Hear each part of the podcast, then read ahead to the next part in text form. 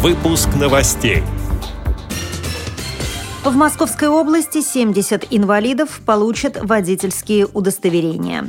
Волгоградская ассоциация незрячих специалистов «Надежда» начала реализацию коррекционно-образовательного проекта «Развитие тактильного восприятия у незрячих и слабовидящих дошкольников». В Южно-Сахалинске в поликлинике номер 4 улучшили условия обслуживания инвалидов. В Обскове появилась первая собака-терапевт. Далее об этом подробнее в студии Наталья Гамаюнова. Здравствуйте. Здравствуйте.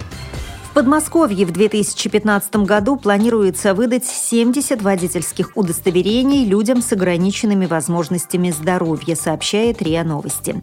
Цитирую слова заместителя председателя правительства Московской области Ольги Забраловой. При Шереметьевском реабилитационном центре для инвалидов в городе Долгопрудном работает автошкола. Это единственная в московском регионе автошкола для инвалидов. Она оснащена парком автомобилей с ручным управлением, курсанты имеют возможность проживать в учреждении в процессе обучения.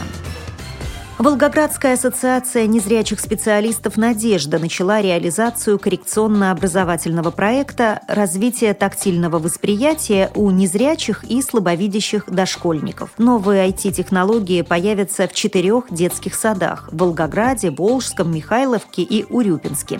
Проект рассчитан на полгода, с января по июнь 2015 -го.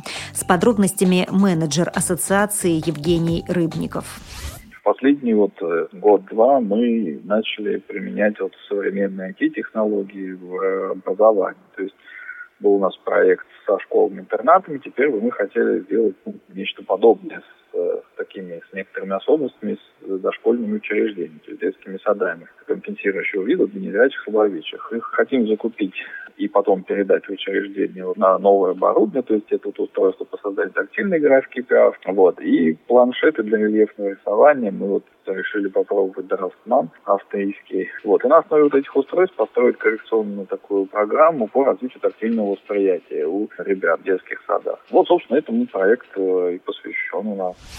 Отмечу, что проект стал победителем конкурса администрации области по предоставлению субсидий социально ориентированным некоммерческим организациям для реализации социально значимых проектов на территории Волгоградской области. Из областного бюджета было выделено 350 тысяч рублей. В Южно-Сахалинске в поликлинике номер 4 улучшили условия обслуживания инвалидов. На эти цели областной бюджет выделил 3 миллиона 600 тысяч рублей.